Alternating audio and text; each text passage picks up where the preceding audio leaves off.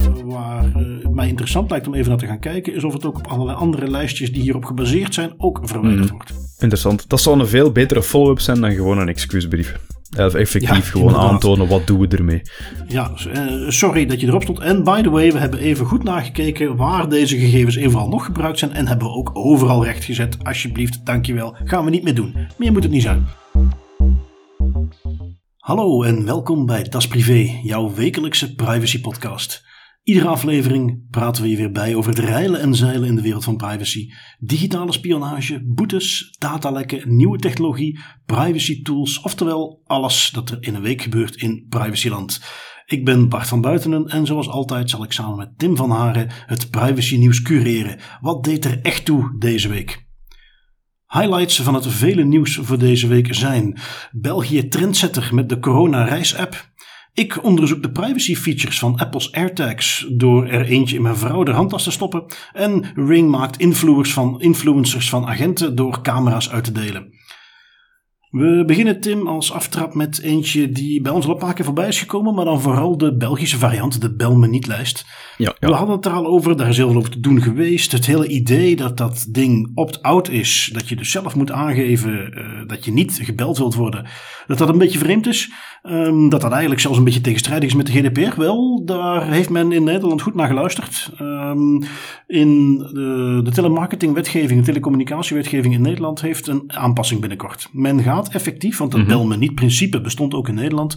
Men gaat uh, het hele principe van ongevraagd gebeld kunnen worden door direct marketing organisaties, gaat men nu opt-in maken. Dus die wijziging die in juli uh, van kracht is, betekent dat die bedrijven dat niet meer mogen doen. Dat die zullen ergens moeten kunnen laten zien dat jij als gebruiker daar effectief hebt gevraagd om dat voor elkaar te krijgen.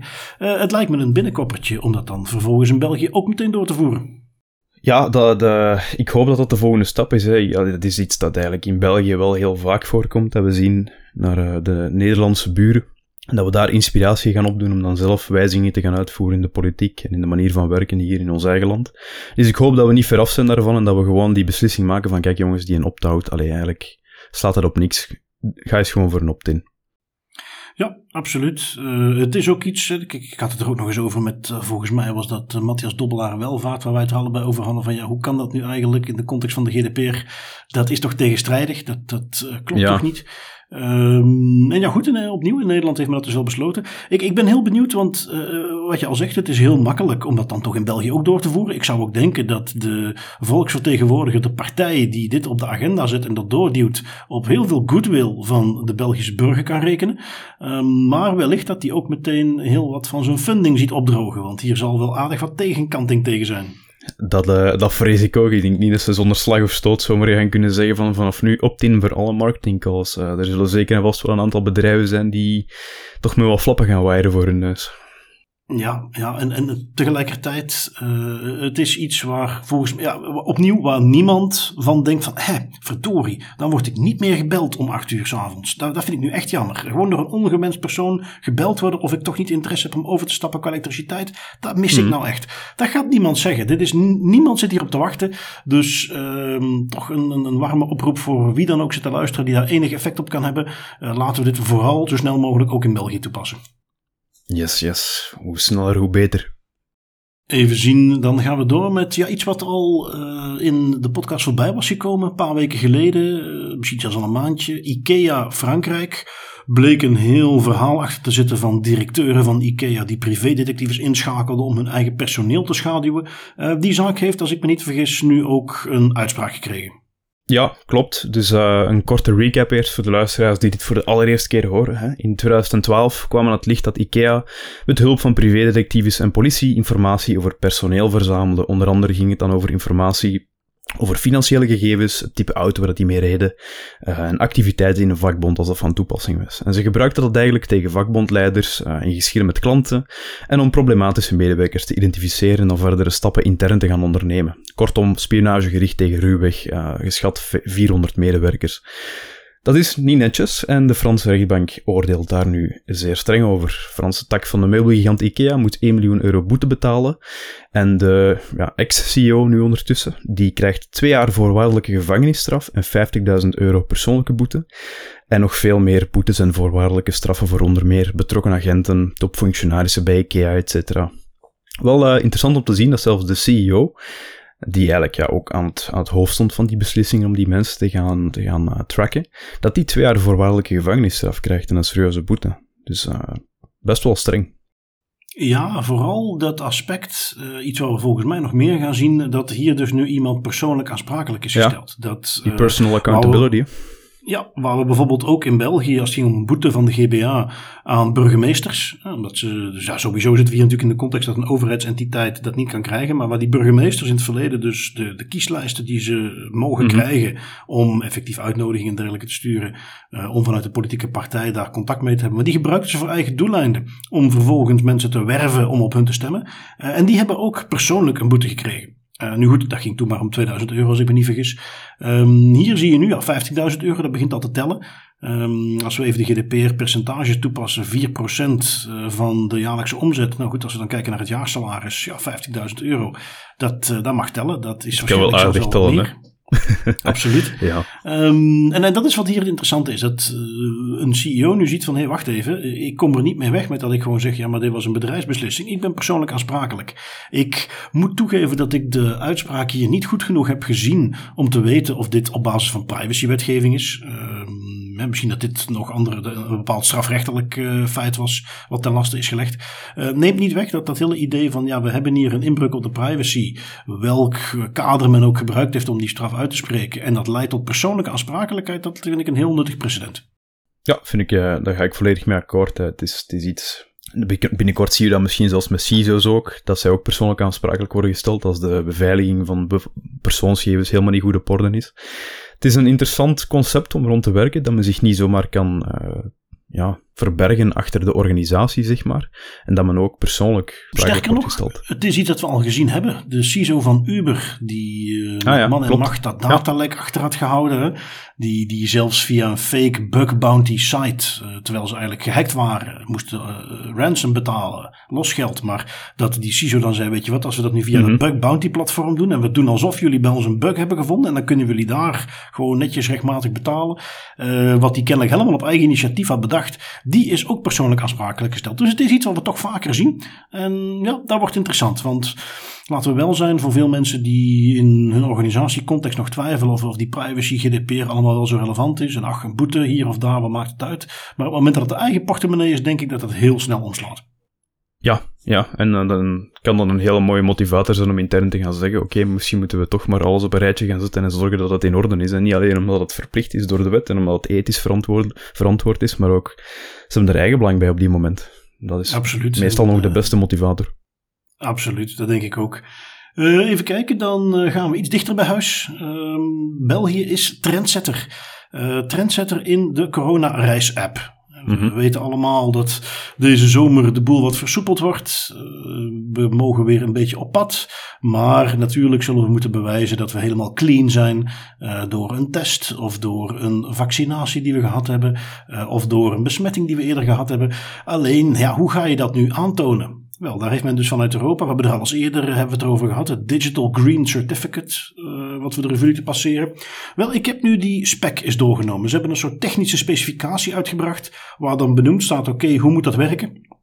Um, bij deze overigens meteen eventjes een shout-out naar Hilke Heremans. Iemand die mij op Twitter eventjes geschoold heeft, omdat ik daar een aantal fouten maakte. Toen ik die spec had doorgelezen, of toch in ieder geval iets te snel van stapel was gelopen, terwijl ik die hele spec nog niet had doorgelezen. En die heeft mij even wat pointers gegeven over, uh, kijk, dit is hoe het werkt. En dat betekent dat we nu een fatsoenlijk verhaal kunnen meegeven. Uh, ik heb er geen moeite mee om het verkeerd te hebben. Zeker niet als ik op die goede manier terecht gewezen word. Um, en dat staat me dus toe om nu even fatsoenlijk te overlopen. Hoe werkt het? Ehm, het idee is relatief simpel. Je hebt een vaccin gehad, je hebt een test laten doen. Uh, zoals we nu al eerder hebben gezien, als je inlogt op mijngezondheid.be of soortgelijke omgevingen. COZO is ook zo'n platform. Uh, dan kun je die testen raadplegen. Uh, als jij gevaccineerd bent, dan wordt dat geregistreerd op VaccinNet, een centrale database van alle vaccinaties in België die al veel langer bestaat. Als jij kinderen hebt gehad, moet je die ook laten vaccineren via kind en gezin of via de kinderarts. En dan wordt dat ook allemaal geregistreerd. Dus die informatie was er al, die werd al, was al centraal beschikbaar. Nu heeft men gezegd: oké, dat soort registraties doorheen heel Europa kunnen we gaan gebruiken. Uh, je hebt dus op een gegeven moment een vaccin gehad of een test gehad of je bent eh, genezen verklaard na COVID en hebt dus antistoffen. En dan wordt dat geregistreerd en dan krijg je daar nu een bevestiging van. Uh, daar staat op, in, bijvoorbeeld in het geval van een vaccin, welk vaccin heb je gehad, wanneer heb je dat gehad, uh, welke organisatie heeft dat gedaan, je naam. Dus er staan allerlei gegevens op en daar staat dan vervolgens een QR-code bij. Dat krijg je -hmm. op papier als PDF of dus met een app. Daar kun je het ook in opvragen, opladen. Um, en dat is jouw certificaat. Dat is het bewijs dat jij dus een van die drie dingen hebt gehad. Um, het idee is vervolgens dat iedere organisatie die zo'n certificaat mag uitgeven, die heeft een, ja, laten we om het simpel te zeggen, een soort stempel. Voor de mensen die iets meer met cryptografie bezig zijn, die hebben een private sleutel waarmee ze dat certificaat kunnen tekenen. En de gegevens die op jouw certificaat staan, daar zit die handtekening in. Het zit dus als het ware zit daar een stempel op van de organisatie die zegt: dit is een echt certificaat. Nu, het uh, idee om dat dan te laten verifiëren doorheen heel Europa is dat die gegevens van al die partijen die dat mogen stempelen, die zijn publiek beschikbaar. Die zijn beschikbaar in een app. Um, want waar je dus aan de ene kant de app hebt die je als gebruiker moet installeren, als uh, persoon die wil reizen, en dat je daar je certificaat op kunt laten zien, moet je de mensen die het gaan verifiëren, denk aan grensposten, denk aan uiteraard controle op een vliegveld, die moeten dat kunnen scannen. En daar heb je weer een andere app voor. En die app die scant dan vervolgens jouw QR-code en die krijgt op het scherm te zien een grote groene of rode van hey, dit certificaat is geldig, groen, omdat hij dus die stempels die van al die partijen die dat mogen kan verifiëren. Of een rood iets van, hé hey, wacht eens even, de certificaat is niet goed. Nu, dat is stap 1, is het certificaat goed? Heb je stap 2, op het schermpje van de verificatie-app worden alle gegevens getoond die op het certificaat staan, dus de naam, het vaccin, etc. En dan hoort er een controle plaats te vinden. Want wat ik mm-hmm. natuurlijk zou kunnen doen, is ik pak een QR-code die ik uh, van de buurman heb gepakt. Ik zet vervolgens mijn gegevens onder dat certificaat. Ja, als die dan gescand wordt, komt er een mooi groen vinkje uit. Dan kijken ze op het certificaat, daar staan dan de gegevens van mezelf op, want ik heb dat erop geplakt. En dan zou ik door kunnen. Daarom dat er in die specificatie heel duidelijk staat, je gaat nog altijd ook een ID-controle moeten doen. En dus, lang verhaal kort, het hele idee is, je hebt dus die, die certificaat-app of het papiertje met de QR-code, dat laat je zien. Iemand met de uh, scan-app gaat dat inscannen, die checkt vervolgens jouw ID om te weten dat die gegevens ook wel kloppen met de juiste persoon. En dan mag je door en is alles veilig. Um, waar ik dus meteen bij moet zeggen dat het systeem op zich, ja, dat, voor zover ik dat kan beoordelen, dat dat er gewoon veilig uitziet, dat dat ja, de balans lijkt te leggen tussen niet in een gecentraliseerde database doorheen heel Europa iedereen zijn gegevens gaan vastleggen, maar toch kunnen checken of iemand uh, veilig is. Het enige waar ik wel benieuwd naar ben, even misschien wat meer praktische issues. Um, gaat dat lukken om die, die, laten we zeggen, die verificatiedatabase, die is er wel. Hè? Al die entiteiten die mogen stempelen en die hun stempeltje moeten doorgeven, gaat het lukken om dat allemaal publiek beschikbaar te maken, Europees breed? Uh, gaan ze er allemaal in zitten? Gaat, als daar een van die stempels wijzigt, hoe gaan ze dat doorgeven? Dat is nog best een dingetje. Ik bedoel, dan hebben we toch over duizenden en duizenden van dat soort, ja, opnieuw in de, de cryptografische insteek, publieke sleutels die gepubliceerd moeten worden. Uh, of dus gewoon uh, het stempeltje wat beschikbaar is. waar ik ook benieuwd naar ben, ja, je moet je dat voorstellen, eh, opnieuw als dat certificaat betrouwbaar moet zijn, dan moet je dus ook de identiteit gaan vaststellen. Denk, op vliegvelden is dat iets wat natuurlijk al meer gebeurt. Daar zijn we ook al gewend dat er uh, heel veel rijen zijn. Daar is het security theater iets wat we ondertussen al hebben leren accepteren. Maar ga naar een Pukkelpop. Denk aan een Tomorrowland. Denk aan Spa-Francorchamps. Waar sowieso al gigantische rijen staan om gewoon binnen te komen. Om je ticket te laten zien. Wel, nu zouden ze daar ook nog eens die COVID check moeten doen met je identiteitskaart erbij. Um, ik, ik, ben heel benieuwd in hoeverre dat, dat praktisch echt haalbaar wordt en in hoeverre men niet gewoon gaat verzanden in biep, biep, scan, groen vinkje, oké, loop maar door. En dat dus iedereen die de QR-code van de buurman die wel gevaccineerd is laat zien, er gewoon doorheen kan. Ja, Dus als ik het goed heb, dan is de technische implementatie eigenlijk best op orde. Maar is het nu puur de organisatorische kant die nog uh, ja, moet worden uitgezocht en waar we nog moeten gaan kijken hoe gaan we dat concreet goed oplossen. Want ik kan me inderdaad al voorstellen, zie je rij al staan op een evenement zoals Tomorrowland, dat uh, kan dan best wel even duren voordat je binnen bent. Ja, ja, belangrijk hier om te weten is dus dat het niet zo is dat van iedereen zijn, uh, zijn digitale certificaat voor corona, dus, dus zijn naam en, en vaccin en dergelijke, dat er in een soort gecentraliseerde database komt die mhm. iedereen kan zien. Dat is dus niet het geval. Er wordt gewoon weggeschreven, is jouw certificaat uitgegeven door een geldige entiteit? En dan gaan we ervan uit dat wat er op het certificaat staat, dat dat gewoon uh, klopt, want het is getekend, er zit een stempel op van zo'n entiteit waarvan we weten, die mag dat tekenen. En dan moeten ze gewoon even kijken, ben jij het effectief? En wordt er dus op dat moment even je identiteitskaart gebruikt. Maar er is geen grote database met iedereen zijn gegevens die Europees wordt bijgehouden. En dat is wat er eerst even gevreesd werd. Dus in die zin, even ja, los van het feit, uh, puur privacy technisch denk ik dat ze dit zo goed hebben opgezet als ze kunnen. Uh, maar inderdaad, ik ben vooral benieuwd of dit praktisch wel haalbaar is. En, en wij zijn nu de eerste. België is de eerste die dat ding gepubliceerd heeft in de App Store. Um, alle andere Europese landen gaan dat natuurlijk ook moeten doen. En ik, ik heb zo'n gevoel dat tegen dat dit helemaal op punt staat. En, en dat we ook praktisch die zaken hebben uitgeklaard. Nog even los van of het op festivals en dergelijke wel echt gaat werken. Dat we ook in de situatie zitten waarin iedereen denkt van ja, eigenlijk het is niet meer nodig. We gaan per 1 september de mondmaskerplicht afschaffen. Dan hoeven we dit ook niet meer te gaan doen. Dat zou nog het beste scenario zijn eigenlijk. Hè. Dan hebben we er goed aan gedaan om er toch eens technisch over na te denken hoe dat we zoiets best kunnen doen naar de toekomst toe. Of voor welke reden dan ook. En dat we gewoon kunnen zeggen, wel, we hebben ons best gedaan, maar eigenlijk is het niet meer nodig. Ik was ook aangenaam verrast toen ik dat eigenlijk, toen, nu ik dat hoor, van, eigenlijk is het technisch wel, privacy technisch dan, best goed opgezet, want, ja, ik ben altijd een beetje, een beetje cynisch en sceptisch tegenover zulke implementaties en ontwikkelingen, en ik was aangenaam verrast om te horen dat het hier eigenlijk, ja, dat we hier niet veel over te zeggen hebben, in de negatieve zin. Eh, in die zin niet, nee. Uh, privacy by design, om daar eens een uh, populair buzzword tegenaan te mhm. gooien, is hier volgens mij Very nice. Vooral hè, dat dat dus niet die grote Europese database aan gekoppeld wordt. Dat is iets wat toch iedereen een beetje, of een uniek nummer wat iedereen toegekend krijgt, dat is dus niet het geval. Um, nou ja, goed, we zullen zien. Ik, ik, weet nog dat ik toen we daar destijds, opnieuw een maand geleden denk ik, toen het voor het eerst bekend werd dat er zoiets zou komen riep ik al van ja, ik vraag me af of ze dit effectief zo rap uitgerold gaan krijgen. En of het niet tegen dat het echt eenmaal op poten staat, dat het niet eens meer nodig is.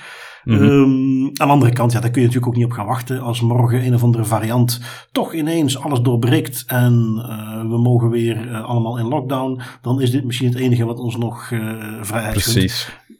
Nu goed, uh, af te wachten, maar in ieder geval inderdaad goed om te zien uh, dat het qua opzet in orde is. En nu ben ik gewoon benieuwd hoe het deze zomervakantie praktisch gaat werken. Ja, ja, ik ook. Even zien, uh, als niet zo soepele overgang, maar daarom niet minder interessant, gaan we van COVID-certificaten naar Bitcoin, naar de blockchain toe. Um, want ja, goed, uh, overal waar geld in zit, wordt natuurlijk ook duchtig opgelegd. En ook hier het geval, jij hebt iets gevonden, uh, Tim, rond een soort uh, ledger. Het, het, hetgene, de app waar de wallet, de, hand, de portemonnee waar al je bitcoin in kunnen zitten. Daar heeft men iets moois op gevonden om mensen mee op te lichten. Hoe zit het in elkaar?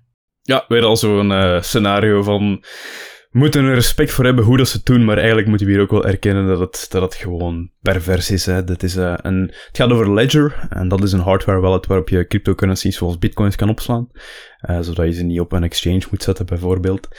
En Ledger kreeg in 2020... Wat is een hardware wallet? Oh ja, ja, een hardware wallet is eigenlijk simpelweg een, ja, iets, iets dat je effectief hebt, een elektronisch dingetje, een toestel, waarop je eigenlijk kan wegschrijven dat je een bepaald aantal cryptocurrency hebt. Dus dat is het eigenlijk. Dat is een manier om te kunnen... Je kunt het eigenlijk een beetje vergelijken met een portemonnee, maar in plaats van dat in je portemonnee fysiek fiat geld zit, zit er in je digitale portemonnee cryptocurrencies, bitcoins, ethereum, noem het wat je wilt. Dus een manier om die, die valuta op te slaan. En dus veiliger dan ergens op een van die online portemonnees die, waar je maar moet vertrouwen dat de partij die die online portemonnee beheert het ook goed doet.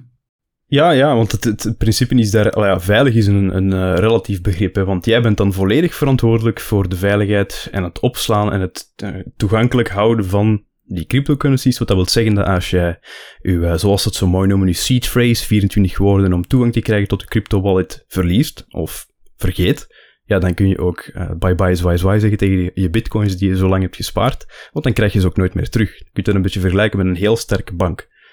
Maar jij bent de beheerder van de bank. Dus veilig zolang dat je het goed doet. Ik ken het principe. Ik heb uh, ergens nog 0,6 bitcoin staan in een software wallet dan, maar wel voilà. uh, op mijn eigen harde schijf. En dat wachtwoord weet ik niet meer en die zal ik dus nooit, nooit meer kunnen bereiken. Precies. Dus het is, het is veilig zolang je de goede organisatorische maatregelen neemt om ervoor te zorgen dat je nooit je wachtwoord vergeet.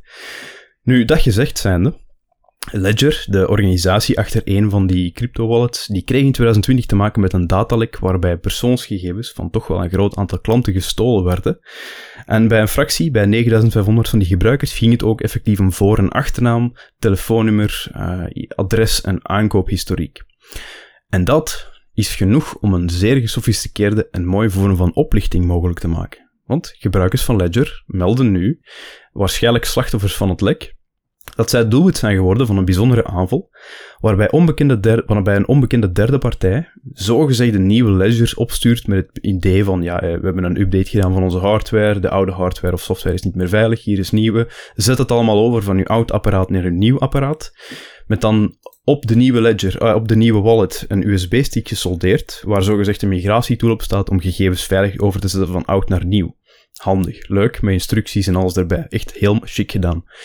Nu, in werkelijkheid op die, staat er op die USB-stick eigenlijk maar één ding, geen migratietool, maar malware die de seed phrases, dus die wachtwoorden, om toegang te krijgen tot de crypto-wallet, exfiltreert en dus doorstuurt naar de aanvallers. En dat is, ja, dat is toch wel iets anders dan gewoon een phishing mail opzetten, want het gaat hier over effectief met de post mensen actief valse devices opsturen, met custom malware op, om data te gaan exfiltreren van toestellen gericht naar specifiek mensen waarvan ze al weten dat die een ledger hebben.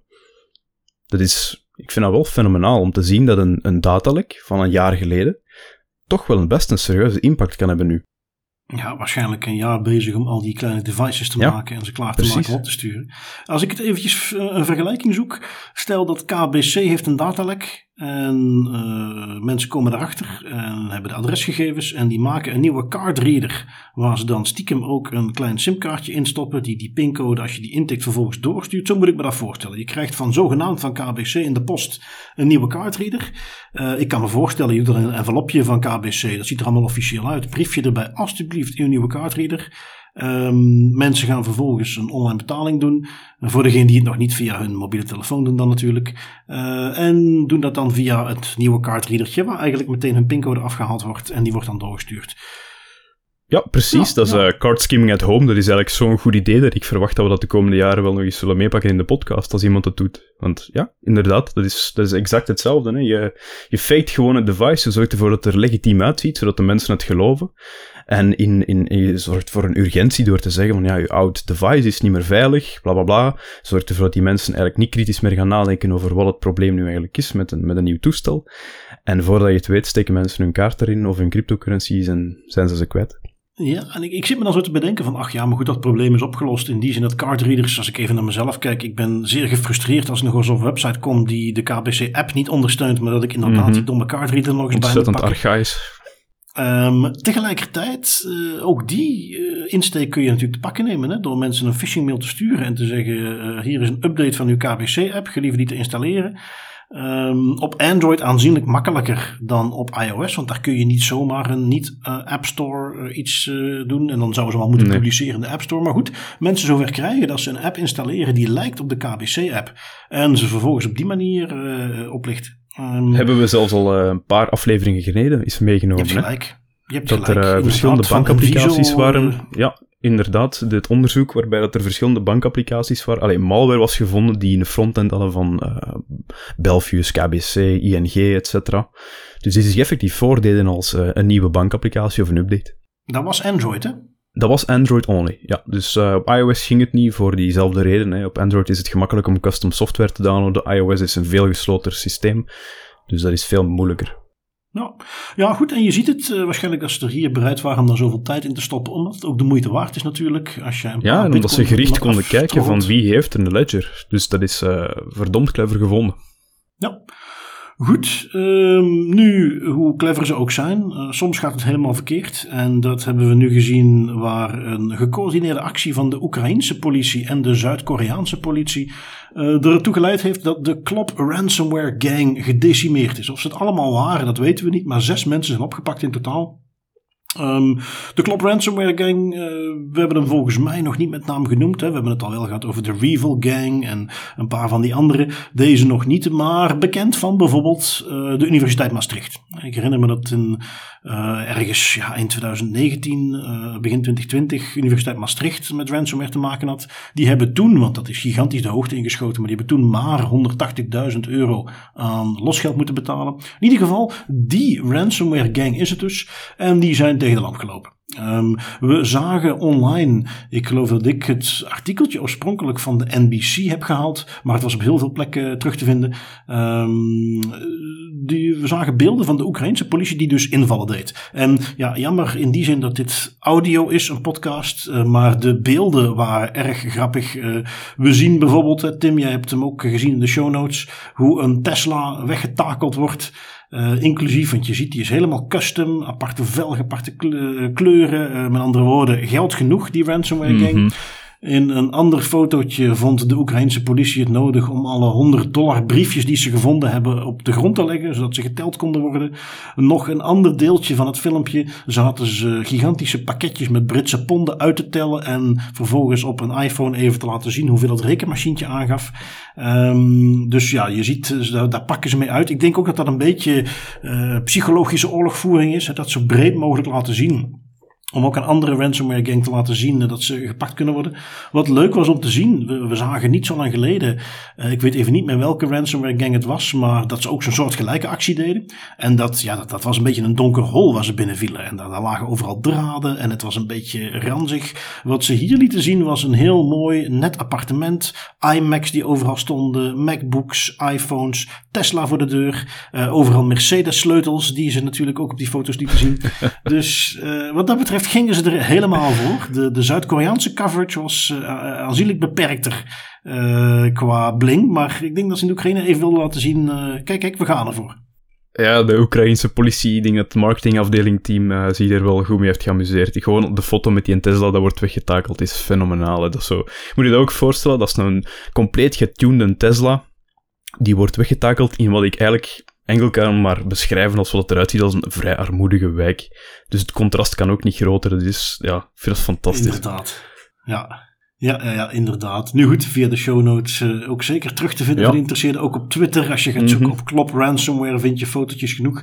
Um, wat ik me afvraag, je, je weet het niet, uh, zeker in, in die regionen wil men nog wel eens zeggen dat er enige corruptie bij de politie is. Als men zo breed uit het geld zit te tellen, ja ach, wie mist nu één zo'n geldstapeltje? Hè?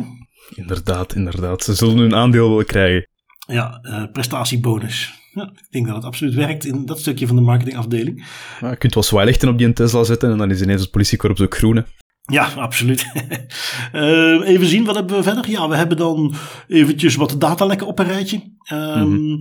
uh, een lek bij de cruise ship operator uh, Carnival Corporation.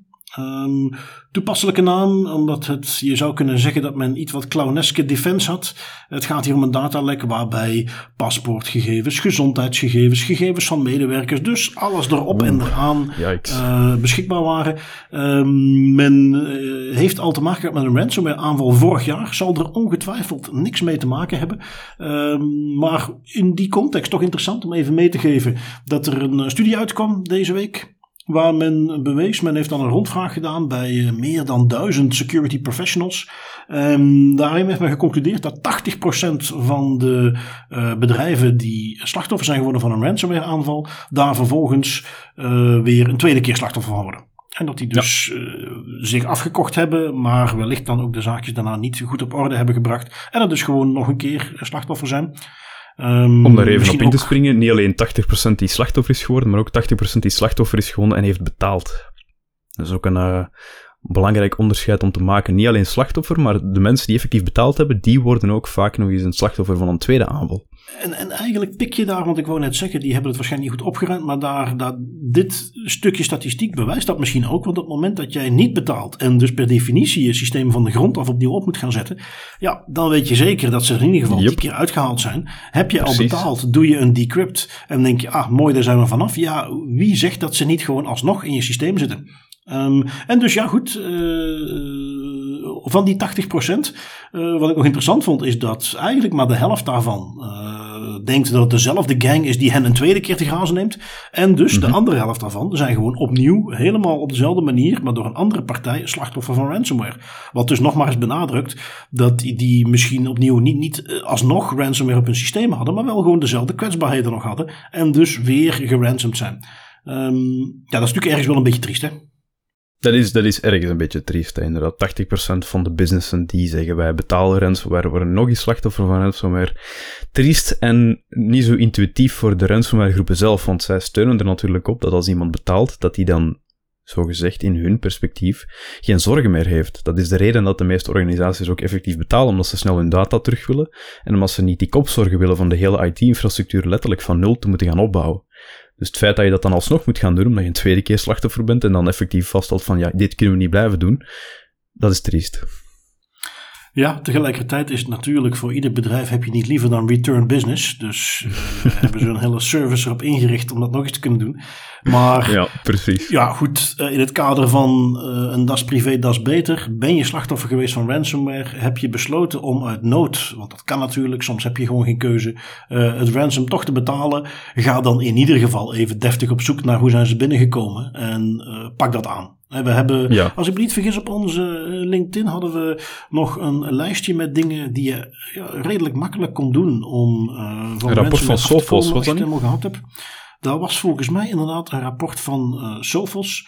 Ehm, ja, waarin men die organisatie dan gewoon helpt om er vanaf te komen. Hè? Want het is natuurlijk ergens heel triest dat je gewoon twee keer slachtoffer wordt van ransomware. Ehm, het is te voorkomen. Ik zal eens heel eventjes zien, want met dat ik me dat nu zo zeg, vind ik het toch wel interessant om nog eens heel even te overlopen. Wat die dingen ook alweer waren. die Ja, we een paar eh, best practices hebben. Ja, absoluut. En het was tegelijkertijd ook redelijk standaard.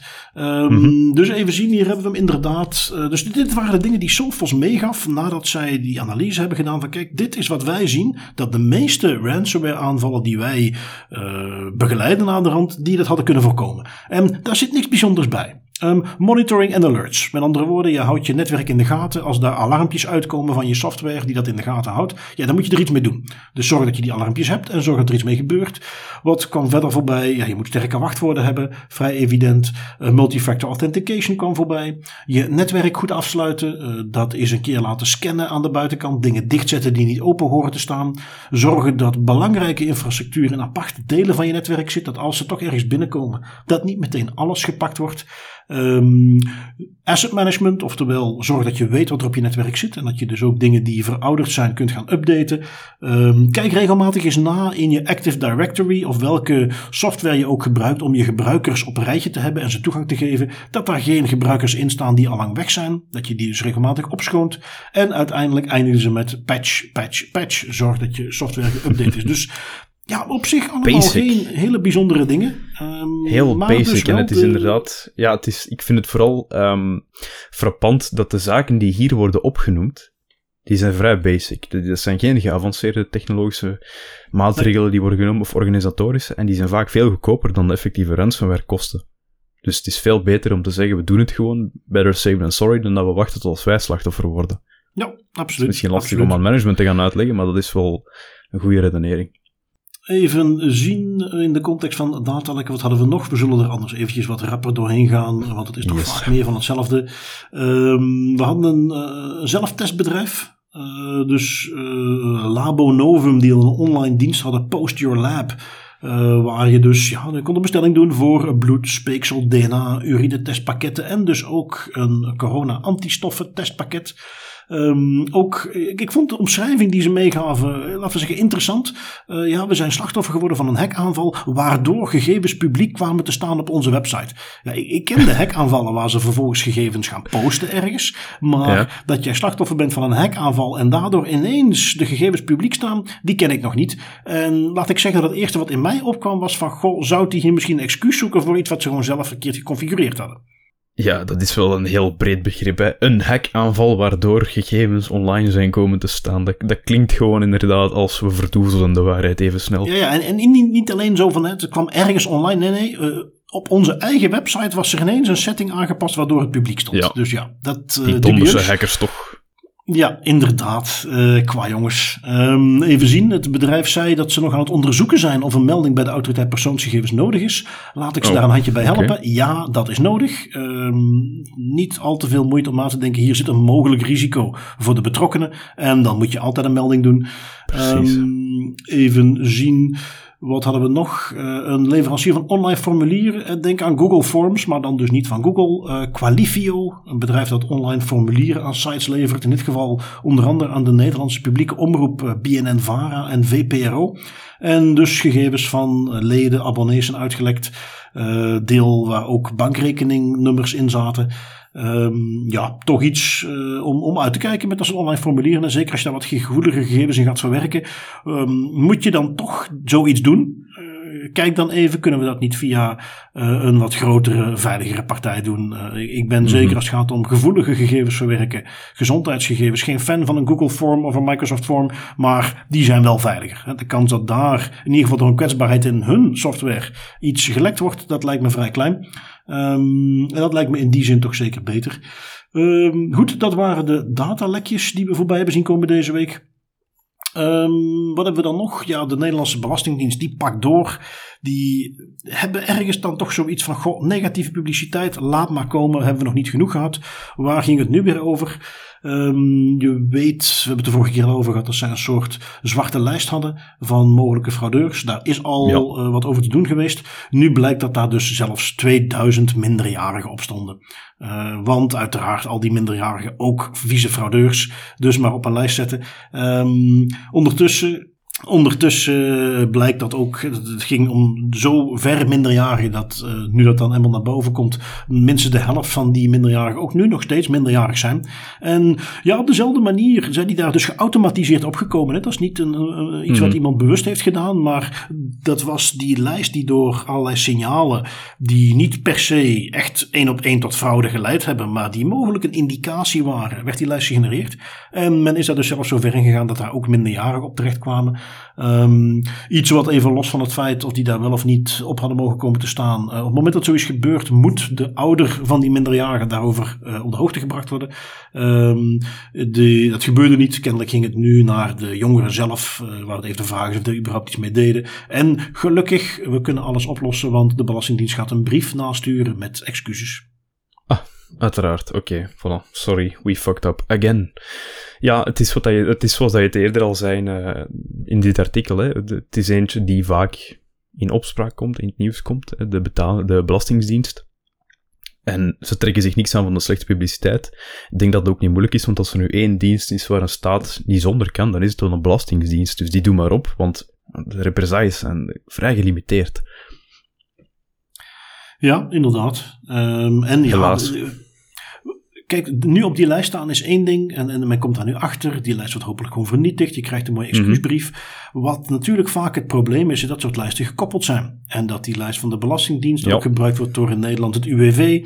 Dat die bij de SVB terechtkomt. Dat die misschien nog op bij een gemeente gelegen heeft. En dat die, als hij nu aan de ene kant vernietigd wordt, niet op al die andere plekken ook vernietigd is. En, en dat is natuurlijk vaak waar het ook misgaat bij dit soort lijsten. Nog even los van het feit wat de gevolgen zijn als je daar onterecht op komt. Want dat is puur geautomatiseerd gebeurd. Maar dan is het ook maar hopen dat die niet vervolgens die indicatoren van fraude doorgestuurd zijn naar allerlei andere instanties. Omdat je daar dan ook op de lijst komt. En uh, ja, om maar even het, klassieke voorbeeldje te noemen, zeker voor onze Nederlandse luisteraars. De toeslagenaffaire, waar een aantal ouders gewoon ja, in feite regelrecht de financiële vernieling in zijn geholpen. Door verkeerd gemaakte geautomatiseerde besluiten. Dat is waar dit soort dingen uh, toe kunnen leiden. Dus uh, in ieder geval goed dat het nu gezien wordt en aangepast wordt. Waar mij interessant lijkt om even naar te gaan kijken, is of het ook op allerlei andere lijstjes die hierop gebaseerd zijn ook verwijderd mm. wordt. Ja, interessant. Dat zou een veel betere follow-up zijn dan gewoon een excuusbrief. effectief ja, gewoon inderdaad. aantonen wat doen we ermee. Ja, uh, sorry dat je erop stond. En by the way, we hebben even goed nagekeken waar deze gegevens overal nog gebruikt zijn. En hebben we ook overal rechtgezet. Alsjeblieft, dankjewel. Gaan we niet meer doen. Meer moet het niet zijn. Precies. Dan even zien, wat hebben we nog? We gaan even door, maar dan nu weer naar Amerika. ArsTechnica.com, een hele leuke tech-website, uh, al op zich een aanrader. Maar die had een artikeltje over uh, de uh, Ring-app, de, de maker van die camera's, die een plannetje hadden om van agenten in Amerika influencers te maken. Hoe, hoe hebben ze dat aangepakt? Ingenieus plan. Ring, de deurbelcamerafabrikant, trouwens een fantastisch woord als je eens keihard wilt winnen met Scrabble, heeft minstens 100 agenten van de LAPD gratis apparaten en kortingcodes gegeven om hun producten te promoten. Ze maken er dus echt Instagram-influencers van. Hè. Dat blijkt uit e-mails die de LA Times opvroeg. Eh, in zeker 24 gevallen verstrekte Ring kortingcodes aan agenten en moedigde die agenten aan om ze te delen met collega's, buurtwachten en andere prominente figuren in de gemeenschap, met uiteraard de bedoeling om aandacht voor de Ring-camera's te genereren. Op die manier kon de start-up relatief snel groeien en gewoon even de LAPD inschakelen om je marketingwerk uit te voeren. Dat is al lang aan de gang. Ring was sinds 2016 al actief bezig om politie te benaderen met deals en samenwerkingsovereenkomsten. Zo hebben Ring en LPD onder andere een gezamenlijk onderzoek laten publiceren dat beschrijft hoe in één wijk het aantal inbraken met 55% was afgenomen nadat er 40 deurbelcamera's werden geïnstalleerd. Nou, dat is pas reclame. Die LPD kon ook via een apart portaal beelden van Ring op gebruikers opvragen, etc. Ja, tuurlijk, het enige minpuntje aan heel dit verhaal is, het onderzoek is uiteraard nooit openbaar gemaakt, dus ze kunnen zeggen wat ze willen. Oh, mooi meegenomen. 2016, iets dichter al. Het Ring rolde in 2019 de Neighbors app uit. Dat is een app die je een beetje kan vergelijken met, uh, ja, een beetje met YouTube. Een YouTube-achtig platform voor Ring-gebruikers. Je kan daar video's op delen en comments plaatsen op video's van elkaar, van buurtbewoners. Um, ah, en de politie kan natuurlijk ook gericht zoekacties uitvoeren om video's van specifieke locaties en tijdstippen te vinden. Uh, dus het is niet alleen leuk voor de gebruikers zelf, maar de politie heeft er ook een handje in.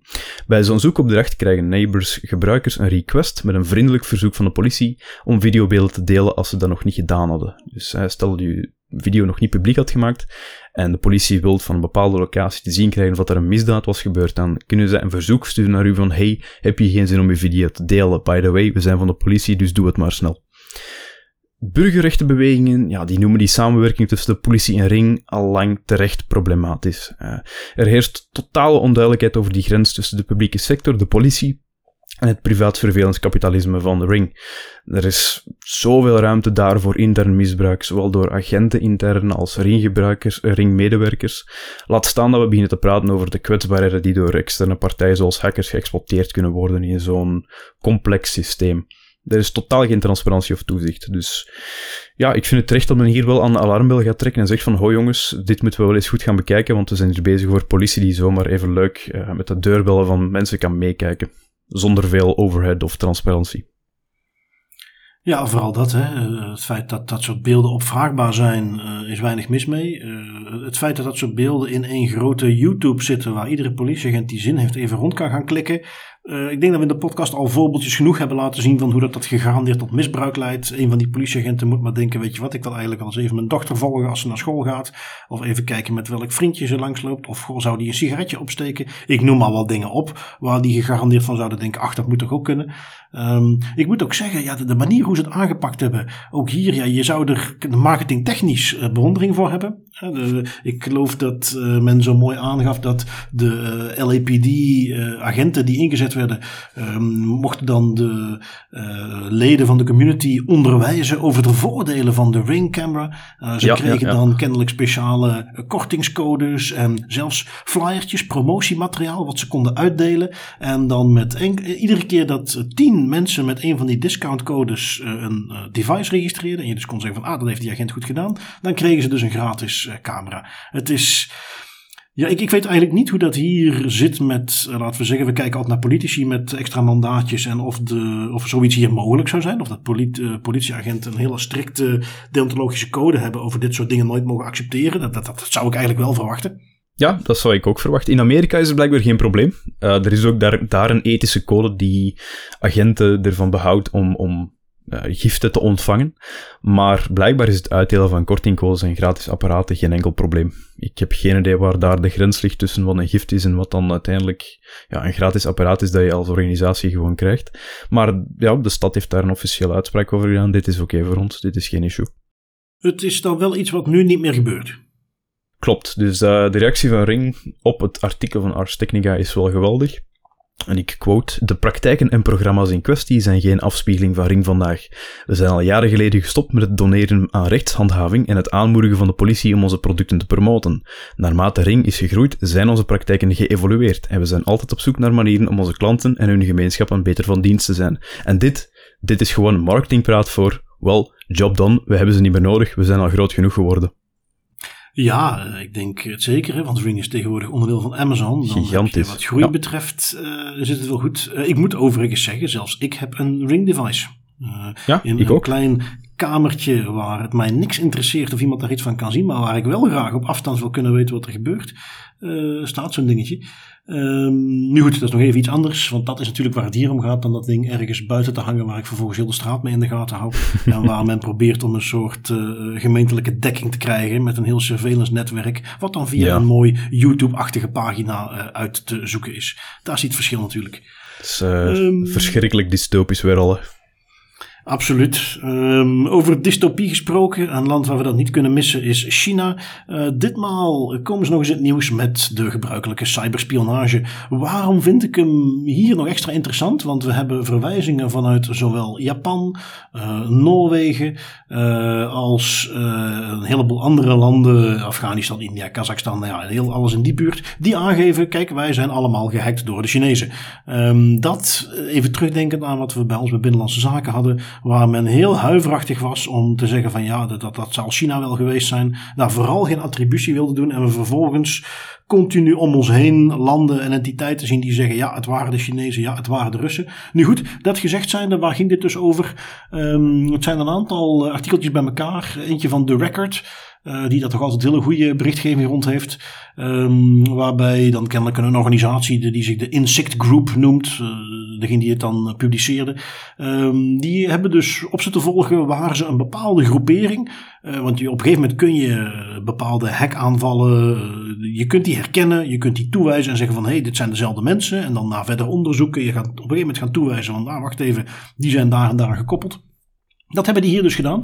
Uh, die hebben vastgesteld dat uh, zowel in de luchtvaart als defensie, als overheidsinstellingen, telecommunicatie, mijninstellingen, uh, onderzoeksorganisaties, in dus al die landen die ik net opnoemde, slachtoffer zijn geworden van zo'n hackaanval. Dus een geavanceerde hack, niet als in ransomware of iets dergelijks, maar met als enige doel om informatie te vergaren. Deze ontdekkingen die komen dan twee maanden nadat de Japanse media ook al eens naar buiten bracht. Die dan weer bronnen hadden bij diverse uh, politie- en handhavingsdiensten. die aangaven dat diezelfde unit ook achter een grote spionagecampagne zat van bij 200 Japanse bedrijven. waar ze al sinds 2014 bezig waren. Sorry, 2016. Degene die ik net zei, dat was 2014. En de Japan was dan 2016. en dan dus vervolgens de Noren die ook te maken hadden gehad met een uh, overheidshack, hè, waar dus echt gigantisch veel data buitgemaakt is. En waar men dus nu ook zegt van ja, dat waren de Chinezen. Um, en, en zo zie je als, als laatste linkje naar dat ja, cyberspionage, dat, dat, dat eigenlijk gewoon digitale oorlogsvoering. Uh, we hadden Biden en Poetin die elkaar recent getroffen hebben. En nadat we dan dus die uh, Russische bendes hebben die de Colonial Pipeline, die 45% van alle olie aan één kant van de Verenigde Staten vervoerden, dat die daar ransomware hadden gedaan, is het iets wat Biden daar kennelijk ter sprake heeft gebracht. En die heeft een lijst met 16 sectoren gepubliceerd of, of meegegeven aan Poetin om te zeggen van kijk, uh, zeg dat je er niks mee te maken hebt, dat je ze niet steunt zoveel je wilt. Gewoon even ter info, deze sectoren zijn off-limits. Daar blijven ransomware gangs uit de buurt. En als ze er toch aankomen, dan gaat dat represailles hebben. En je ziet hoe dat dus verandert. Hè? Ten eerste steeds meer publicaties van hoe, ja, toch vooral China, waar we al vaak genoeg in de podcast hebben aangehaald, hoe daar echt een strategie achter zit, zich mm -hmm. uh, in honderden en honderden en honderden bedrijven in, over heel de wereld binnendringen om technologie buiten te maken. Um, waar Rusland zich bedient van uh, ransomware gangs die min of meer gesteund, uh, met rust gelaten worden zolang ze Russen maar niet aanvallen. maar die dus vervolgens ook over heel de wereld slachtoffers maken. En waar dus nu de president van Amerika, van Amerika Amerika tegen de Russische president zegt. Zeg wat je wilt dat je niks mee te maken hebt. Maar deze sectoren, als die nog met ransomware te maken krijgen, dan hebben jullie een probleem. Um, ja, interessant hoe dat, hoe dat verandert. Ik bedoel, dat, dat is echt uh, een complete shift van hoe dat, dat een beetje 10, 15 jaar geleden een randgevalletje was. Waar we net zagen dat Estland in 2007, 2008 slachtoffer was van iets groots. De Oekraïne net voor de inval van de Krim. Georgië hetzelfde meegemaakt heeft voordat de Russen daar binnenvielen. Maar dat er eigenlijk weinig mee gebeurde. Maar dat men nu twee presidenten tegenover elkaar zet waar de een tegen de ander zegt van luister, deze sectoren, daar blijven jullie uit de buurt uh, met uh, ransomware gangs. Ja, heel interessant hoe dat veranderd is.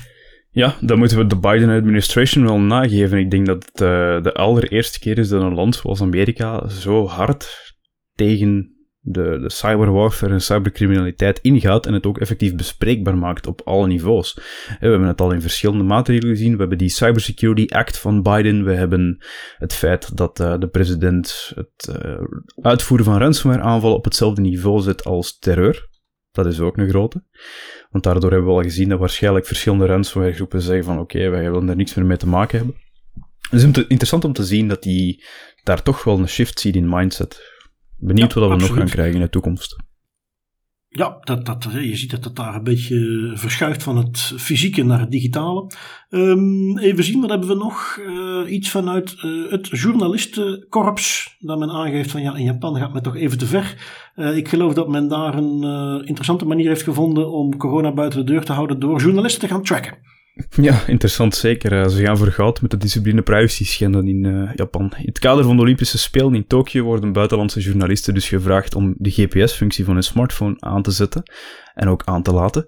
En de data te delen wanneer daarom wordt gevraagd. Hoe of wat dat ze gaan doen om dat te vragen, dat is nog niet duidelijk, maar alleszins, ze moeten die data afstaan als het erom wordt gevraagd. Dat zal zogezegd nodig zijn om te voorkomen dat mensen naar locaties gaan waar ze niet voor zijn geregistreerd, zo stelde het organisatiecomité van de Olympische Spelen. En Toshiro Muto, de CEO van de Spelen, had er nog het volgende over te zeggen. Dit is een acceptabele beperking gezien de huidige coronasituatie. Dit heeft niets te maken met de persvrijheid ik geloof dat best. Dat zijn waarschijnlijk goede bedoelingen dat erachter zitten, maar dit is absoluut niet proportioneel. Je gaat gewoon van enkel buitenlandse journalisten vereisen dat zij hun, hun geolocatie ten allen tijde aan laten staan en delen met autoriteiten in een vreemd land. Dat is, dat is bizar. Absoluut. En dit heeft inderdaad niks met journalisten te maken. Dit is een privacy schending bij wie het ook zou doen. Dus ja, precies. persvrijheid inderdaad. Maar nog steeds gaat dit veel te ver. Uh, dit soort uh, surveillance, tracking, uh, dat gaan ze nooit verkocht krijgen. Ik ben ook benieuwd of ze dat echt gaan doortrekken op deze manier.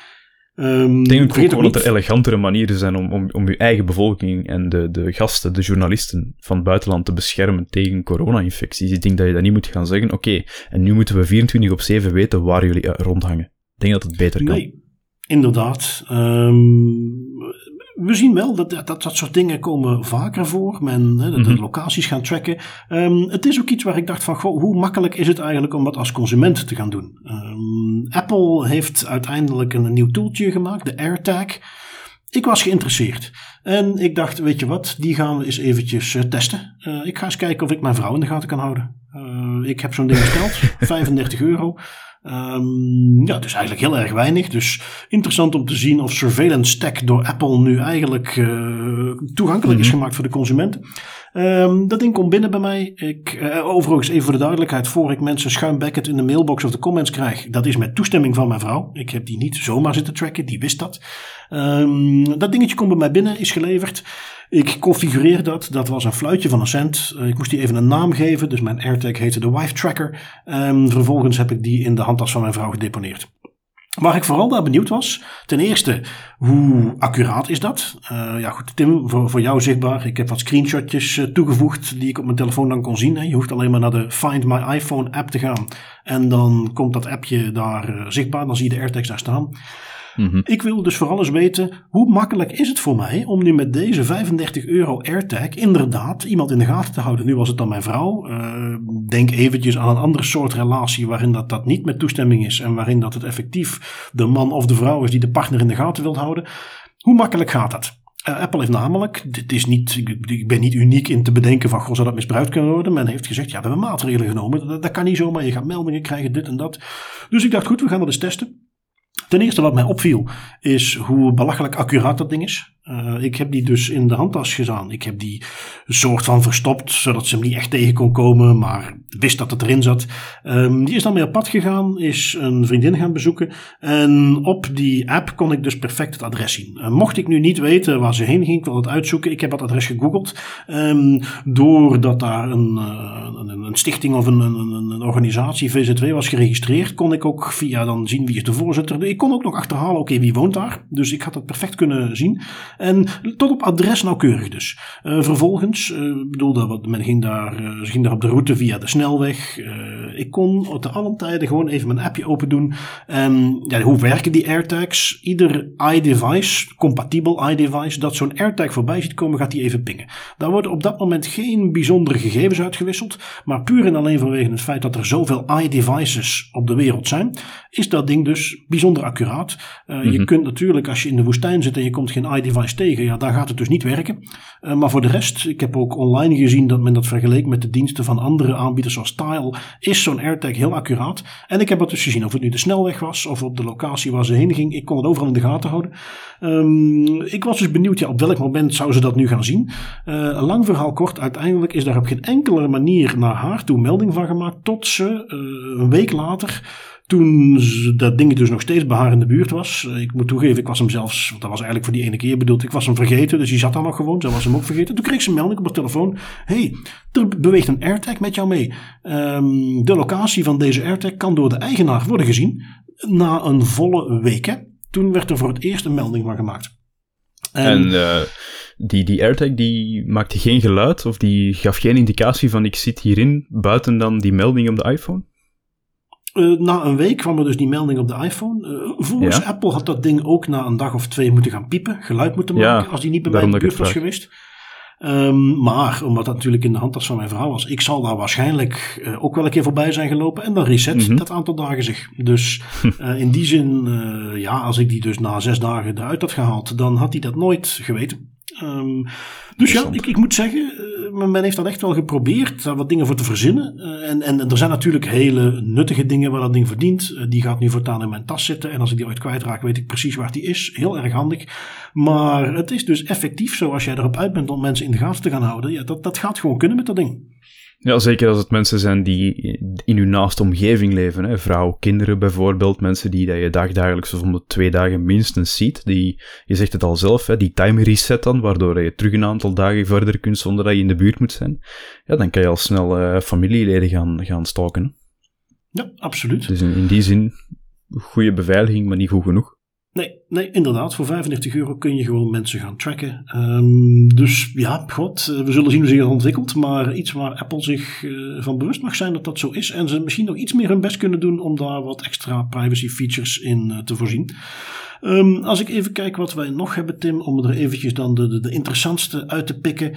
Um, De EU heeft eindelijk toegegeven dat ze gegevens tussen de Europese Unie en de UK mogen laten uitwisselen. Uh, je weet, Europa, uh, de UK is uit Europa gestapt en dus mogen daar niet meer zomaar in de context van de GDPR gegevens heen gestuurd worden. Ze hebben daar nu wel een toestemming voor gekregen. Dat heet een zogenaamde adequacy decision. Hing al een tijdje in de lucht, maar nu is het officieel. Um, jij hebt daar nog een rapportje van de Britse regering zelf bijgepakt, want besluit nu om de GDPR die daar heerst toch een beetje aan te gaan passen.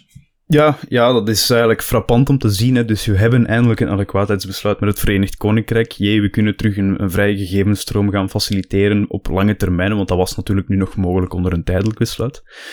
Maar um, er is een taskforce, uh, gesteund door een aantal Brexit-politiekers, de Task Force on Innovation, Growth and Regulatory Reform, of ook wel kortweg TIGER. En dat rapport dat maakt enkele rare opvattingen over de GDPR-wetgeving. En dat beschrijft onder andere de wens om de UK GDPR, de Britse variant van, van, het GDPR, van de GDPR-wetgeving, te vervangen door een nieuw UK-framework voor gegevensbescherming. En ik heb enkele bizarre quotes meegepakt uit het rapport, de eerste luidt: GDPR is een voorschrijvend en inflexibel en vooral voor kleinere bedrijven en liefdadigheidsinstellingen lastig te hanteren. Ja, oké, dat hangt er natuurlijk vanaf met wie dat je samenwerkt en hoe dat je de GDPR-wetgeving gaat hanteren, maar ik zou niet meteen zeggen dat die inflexibel is. Ik zou zeggen dat je gewoon goed moet weten hoe dat je je, uh, je data gaat gebruiken en gaat verwerken. Dus in die zin bizar. Artikel 22, het recht om niet te worden onderworpen aan uitsluitend geautomatiseerde besluitvorming waaraan rechtsgevolgen of andere aanzienlijke gevolgen voor de betrokkenen zijn verbonden, is overrated. Volgens het rapport zeggen ze weg ermee, argumenten die totaal geen steek houden, staan erin tegenover het recht om niet te worden onderworpen. Bijvoorbeeld, AI is goed in kankerdetectie, dus waarom gaan we niet alle data van iedereen in het Verenigd Koninkrijk daarvoor gaan gebruiken?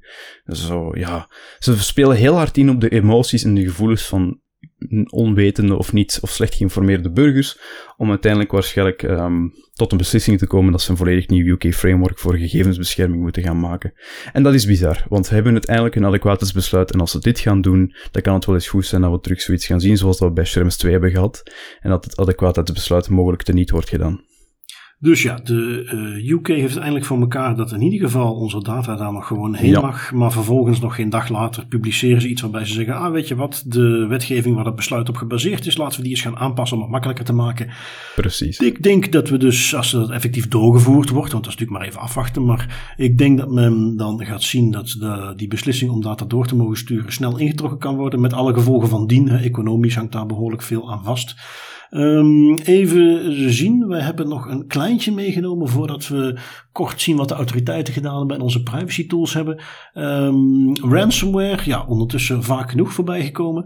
Uh, ik vond het wel interessant, men heeft daar in Amerika een beetje een interessante double standard. Uh, de FBI heeft nog steeds als officiële standpunt dat zij tegen alles zeggen, ja, je moet niet betalen. Heb je ransomware gehad? Zorg dat je vooral niet betaalt, want dat stimuleert mensen. Uh, dan blijven ze het doen. Zo komen we er nooit vanaf. Tegelijkertijd blijkt nu dat je, als je dan toch een ransom betaalt, het vervolgens mag aftrekken van de belasting als bedrijf. Het is een tax deductible. Um, en je mag hem dus van de winst aftrekken. Ja, ergens een beetje een dubbele standaard, gok ik. Ja, ik had het in de comments in de show notes ook al gezegd, maar ik zal hem hier nog eens mooi quoteren. Mijn reactie erop is simpelweg: what the fuck? Hoezo kan je het, kan je het mogelijk maken dat je, dat je je ransomware kan betalen en dat je dat gewoon van de belastingen kan aftrekken. Dat, is, dat slecht alles.